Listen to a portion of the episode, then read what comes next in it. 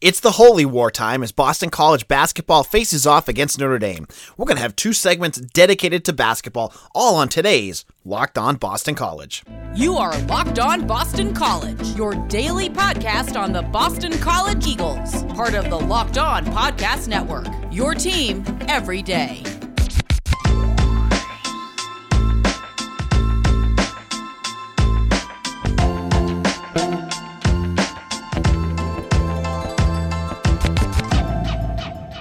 This is Locked On Boston College. AJ Black here. Today's episode is brought to you by Sonos. Sonos is the official sponsor of ESPN College Football. Go to sonos.com to learn more.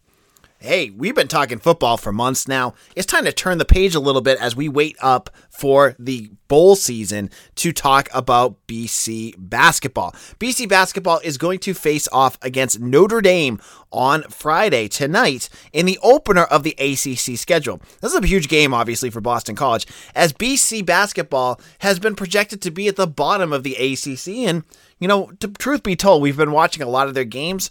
They haven't shown that they can beat anyone higher than an Ivy League team at this point. You know, they beat Fairfield, they beat South Florida, they beat Columbia, and they beat Dartmouth. But we saw them lose to URI twice, lose to Utah. This is a big game. Now, you look at the KenPom ratings, and you got to get a little bit nervous here because, you know, KenPom is that rating. They kind of scan out how teams do offensively, defensively, and project how they would play against each other. BC's 131, which uh, believe me is is miles better than they were last year. But Notre Dame is 43. That's the highest ranked team Boston College has played all season. Unlike Boston College, Notre Dame has played some pretty tough opponents. Now, not not to knock on who BC has played. URI is not too bad, and Utah's played well, but Notre Dame, they've played Texas A&M, they played St. Mary's and Illinois, three good teams, and they've hung with most of them. They were beating Illinois at uh, later in the game, so they've shown that they can do it. Now they've got some talented players. Dane Goodwin is their leading scorer with 15 points per game. He's deadly from the field, shooting 48%, and they also have um, Nate Laszewski, who I believe last year was brutal against Boston College on the boards.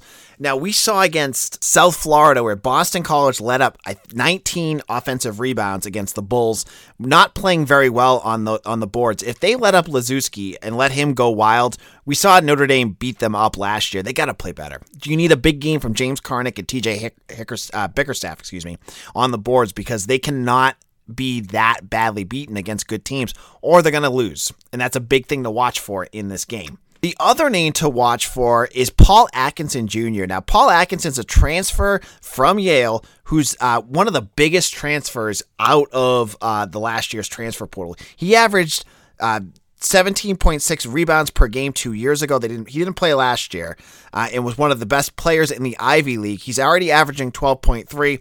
He's a 6'9 forward. Gives Notre Dame a real good edge there, uh, and he's going to be challenged. He's going to be probably Bickerstaff. You're going to see a lot of him on him, and you're going to see Karnik probably posting up a little bit on him as well. So that's going to be a major challenge for BC's defense. He's one of the more talented players Boston College has faced all season. So what am I getting at?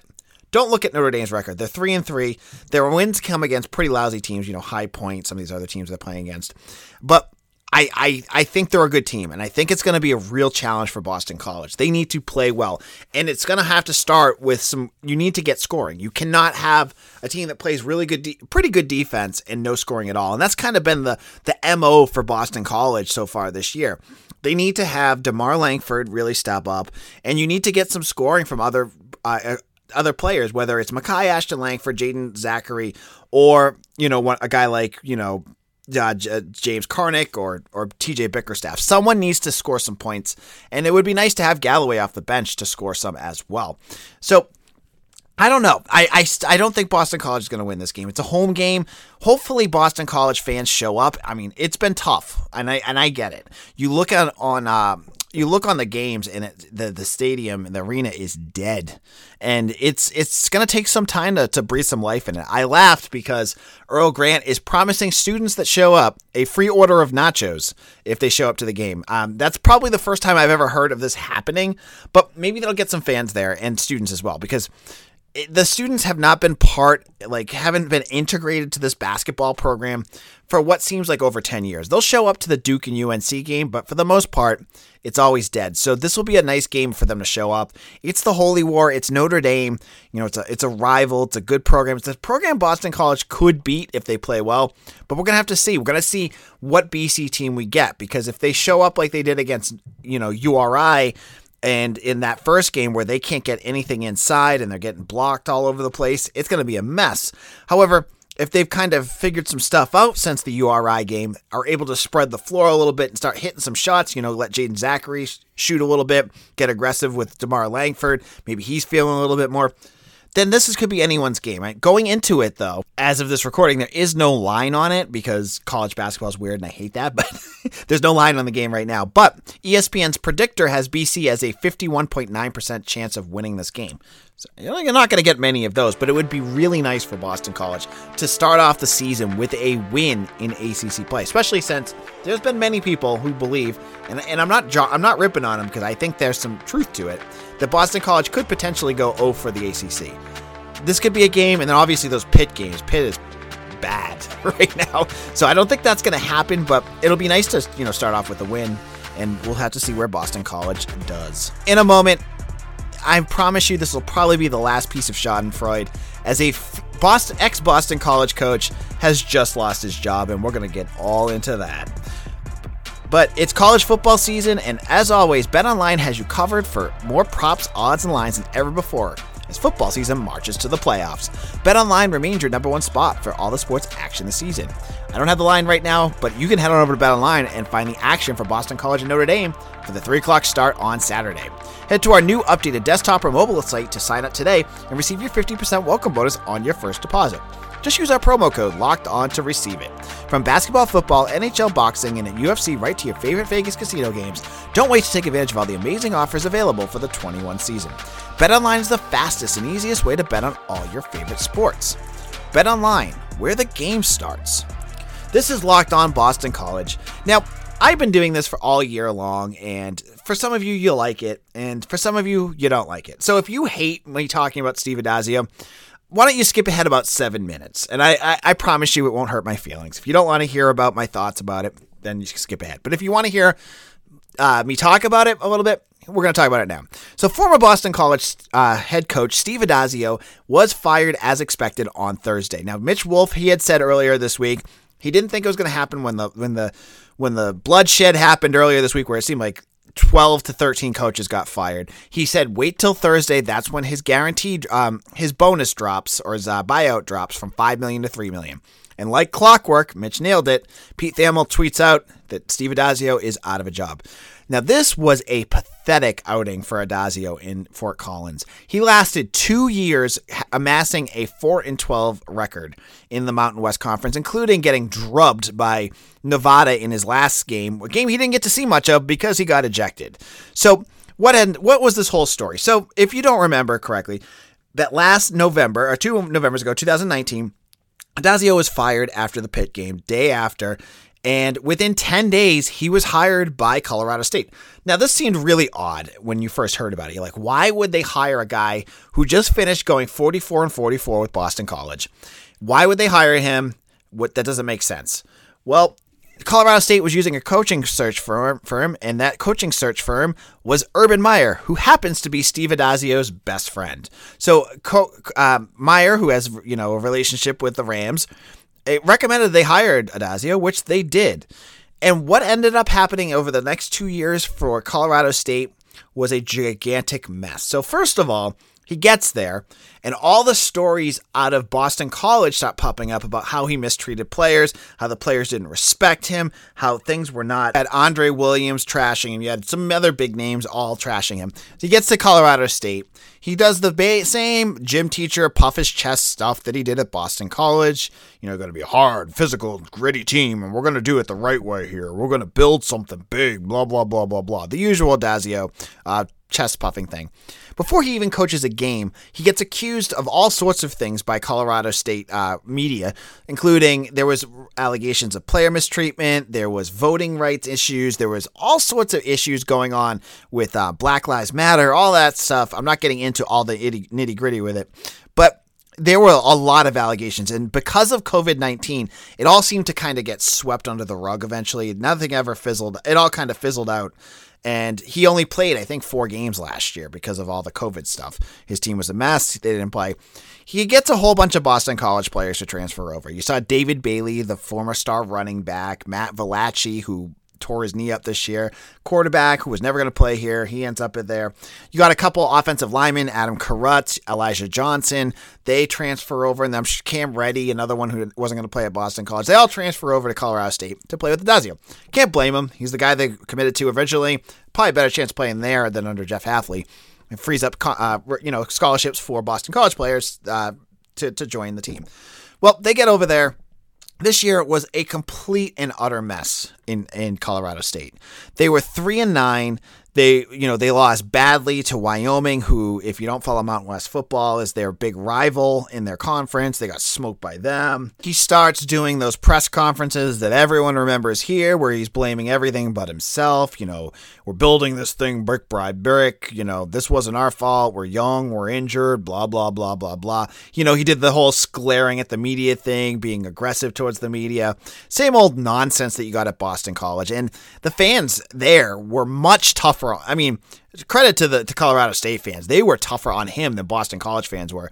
They were all over him. The media was not having any of it uh, right off the bat. Like he was doing the same crap that he was doing at Boston College, but their their fan base and their media were like, "Nope, not going to happen here." And they booed him. They stopped showing up to games. There was like thirteen thousand in their season finale against Nevada. Um, their fans with I I saw the shirt last week that had the I was at Steve Addazio's last game as the coach of Colorado State. There were you know the, all the telltale signs. It was a program. Colorado State's a good program. It produced, you know, good pro. They've produced good quality NFL talent. They play in a fun conference. They're in a great city. To have them hire a coach like Steve Addazio, who's done nothing and does nothing to further programs, uh, was embarrassing. And now they can move on. They can move on, and it's time for that program to make a good hire because they've they've whiffed two times in a row. And the first one they whiffed on Mike Bobo. Um, was at least a good try. The guy has never been a head coach. He was a gigantic failure, but at least they tried. Addazio was uninspired. It was a bad choice at the time. It's a bad, a worse choice now. They have to, now he gets three million dollars to do nothing. As I said on Twitter, I wish I had the ability to find a job where I am grossly underqualified, hired by a friend, do a terrible job, and then paid three million dollars just to go away. Now, Addazio, he's 62 years old. He doesn't need to coach ever again if he wants to. He's made enough in buyouts that he can do whatever he wants for the next 20 years of his life. He can just go sit on, you know, in the Cape Cod and have a have a sip of beer and and talk about dudes being dudes. Eh, but that being said, I don't want to see him anywhere near Boston College. I saw Fourth and Dude joke about it yeah, he's a good offensive line coach, but he does not need to be back here. He won't be back here. Matt Applebaum is going to be the offensive coordinator. I know some, I mean, the offensive line coach. I know some of you don't want to hear that.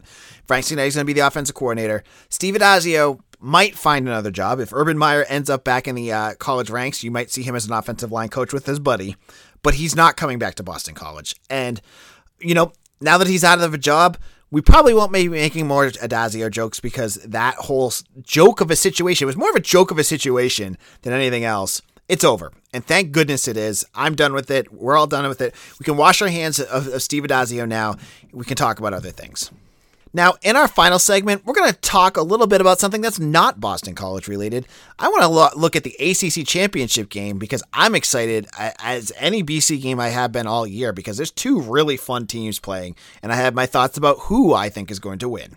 Ho, ho, ho, it's the holiday season. Grab the protein bar that tastes like a candy bar, or even better than a candy bar, it's the Built Bar filled with so much holiday goodness, rich with decadent flavor, covered in chocolate, but amazingly low in calories, sugar, net carbs, and fat, and high in protein. You get the best of both worlds. Delicious and healthy. With so many flavors, so you're gonna have a hard time choosing. Will it be brownie, mint brownie, raspberry, cherry, or double chocolate cookies and cream, or peanut butter brownie? and it gives you that extra fuel to bust down those mall doors and battle the holiday shoppers. Or if you're standing in an endless shopping line, Built Bar can give you that extra something to keep you going. So throw one in your pot jacket or purse. You never know when you're to need one. Your friends with Santa? Tell Santa to throw a few built bars in those stockings with so many flavors they'd make anyone's morning a Christmas happy one. And like some of the, like some of those marshmallow treats around the holidays, you need to get your hands on Built Bar Puffs. They're light, fluffy, and marshmallowy through and through, different flavors, all covered in chocolate. I'm telling you, I got my first one this weekend. They are delicious. They're so good. You gotta try them out. Go to builtbar. built.com, excuse me. Use promo code LOCK15 and get 15% off your order. Again, go to built.com and use promo code LOCK15 to get 15% off your order. This is Locked On Boston College, AJ Black. If you are a li- regular listener, I want to thank you. If you make this part of your first listen every morning, if you go onto your phone and you're like, ooh, new episode of Locked On BC, play. I want to thank you. You are the real, you're the true MVP of this podcast. And I, you know, we've done over 270 episodes over the last year. You know, good ones, bad ones, fun ones, funny ones, everything in between. And it's because of you that we do this. Having such a great listenership of people who reach out and say, Hey, AJ, I love that episode, blah, blah, blah, blah, blah. Hey, AJ, I wish you'd do this. Thank you all. And I hope you all have a great holiday season. Now, on Saturday, it's the ACC championship game between Wake Forest and Pittsburgh. Raise your hand if you decide if you predicted this was going to happen. You're all liars.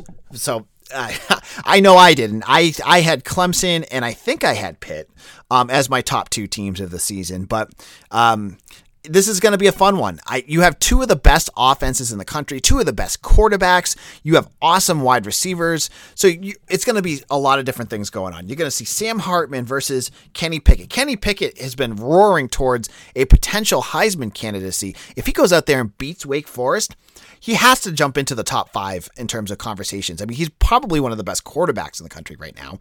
Uh, his stats all, all bear that out. You got Sam Hartman, who has been a little bit more inconsistent, but we saw against BC last week, he can really turn it on. And, you know, when Wake Forest is averaging almost 41 points a game and they have wide receivers like A.T. Perry and Jaquarii Roberson. There's a lot of talent on that Wake Forest offense. They're explosive, they move the ball quickly, and they are deadly when they get that thing going. Pitt they're as effective. I mean, Jordan Addison is the best wide receiver in the ACC, and Kenny Pickett can do a million different things. So it's going to be interesting to see which which offense can can do the most, or if you want to turn it around, what defense is going to be able to make some stops. Credit to Wake Forest. Last weekend, we saw what they were able to do against BC's offense. Their defense showed up. Now, Pitt is playing at a whole different level than Boston College, obviously will they be able to stop or slow down that defense, that offense? I'm not sure. I like Pitt's defense a little better. They've got more talent on that side of the ball. And I did see a, a, a piece of Wake Forest that looked very beatable against Wake uh, against Boston College. A, a team that I think you know, a team like Pitt that maybe has some things put together a little bit more that can play both sides of the ball, that can force those mistakes. I think they're a little bit more evenly matched. And I think that Pitt will be able to force some things on Hartman, which we saw only here and there. Now, Pitt had only allowed 23 points per game this year. They were able to hold Clemson to 17 points, they held Syracuse to 14 points. You know, they've had some you know, cake puff games like New Hampshire, Massachusetts, Virginia Tech didn't play them very well. But I think their defense is a little better, but this could be a massive shootout, and I'm really excited to see w- what team wins. Um, you know, neither of these teams are going to make the playoffs because they're both two lost teams, and they're they're on the outside looking in. But there's a New Year's Six bowl probably in in the line for whoever wins this, and I'm going to go online and say that I think Pitt's going to win. I think Pitt, Kenny Pickett is a better quarterback, in my opinion, than Sam Hartman. I think he does a lot more, especially in bigger moments. I think he does that.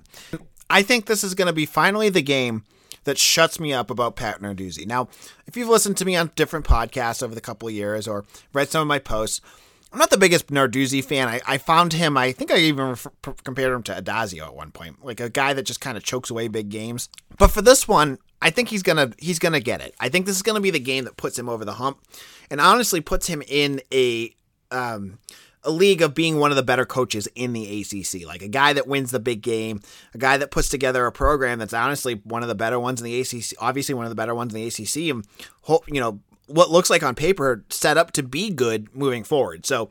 I think this will be Narduzzi's big game. That's not a knock on Clawson because I think Clawson's an excellent coach, but it's more of me eating some crow about how I view Narduzzi. And I know I'm not the only one that thinks he can be a bit of a choker, but so that's our thoughts on that. And uh, just as a last postscript, we talked about this game.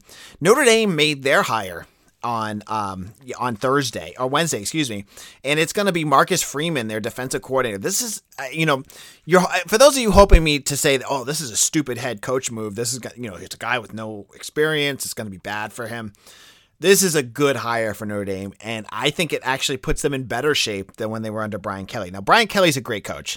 Marcus Freeman honestly is going to be one of the highest risers in college football in the next couple years. He's an excellent recruiter. He's an excellent defensive coach, one of the best in the country, and he's going to get this program to humming. The fan, the players are very very excited about this. You see them all tweeting about it.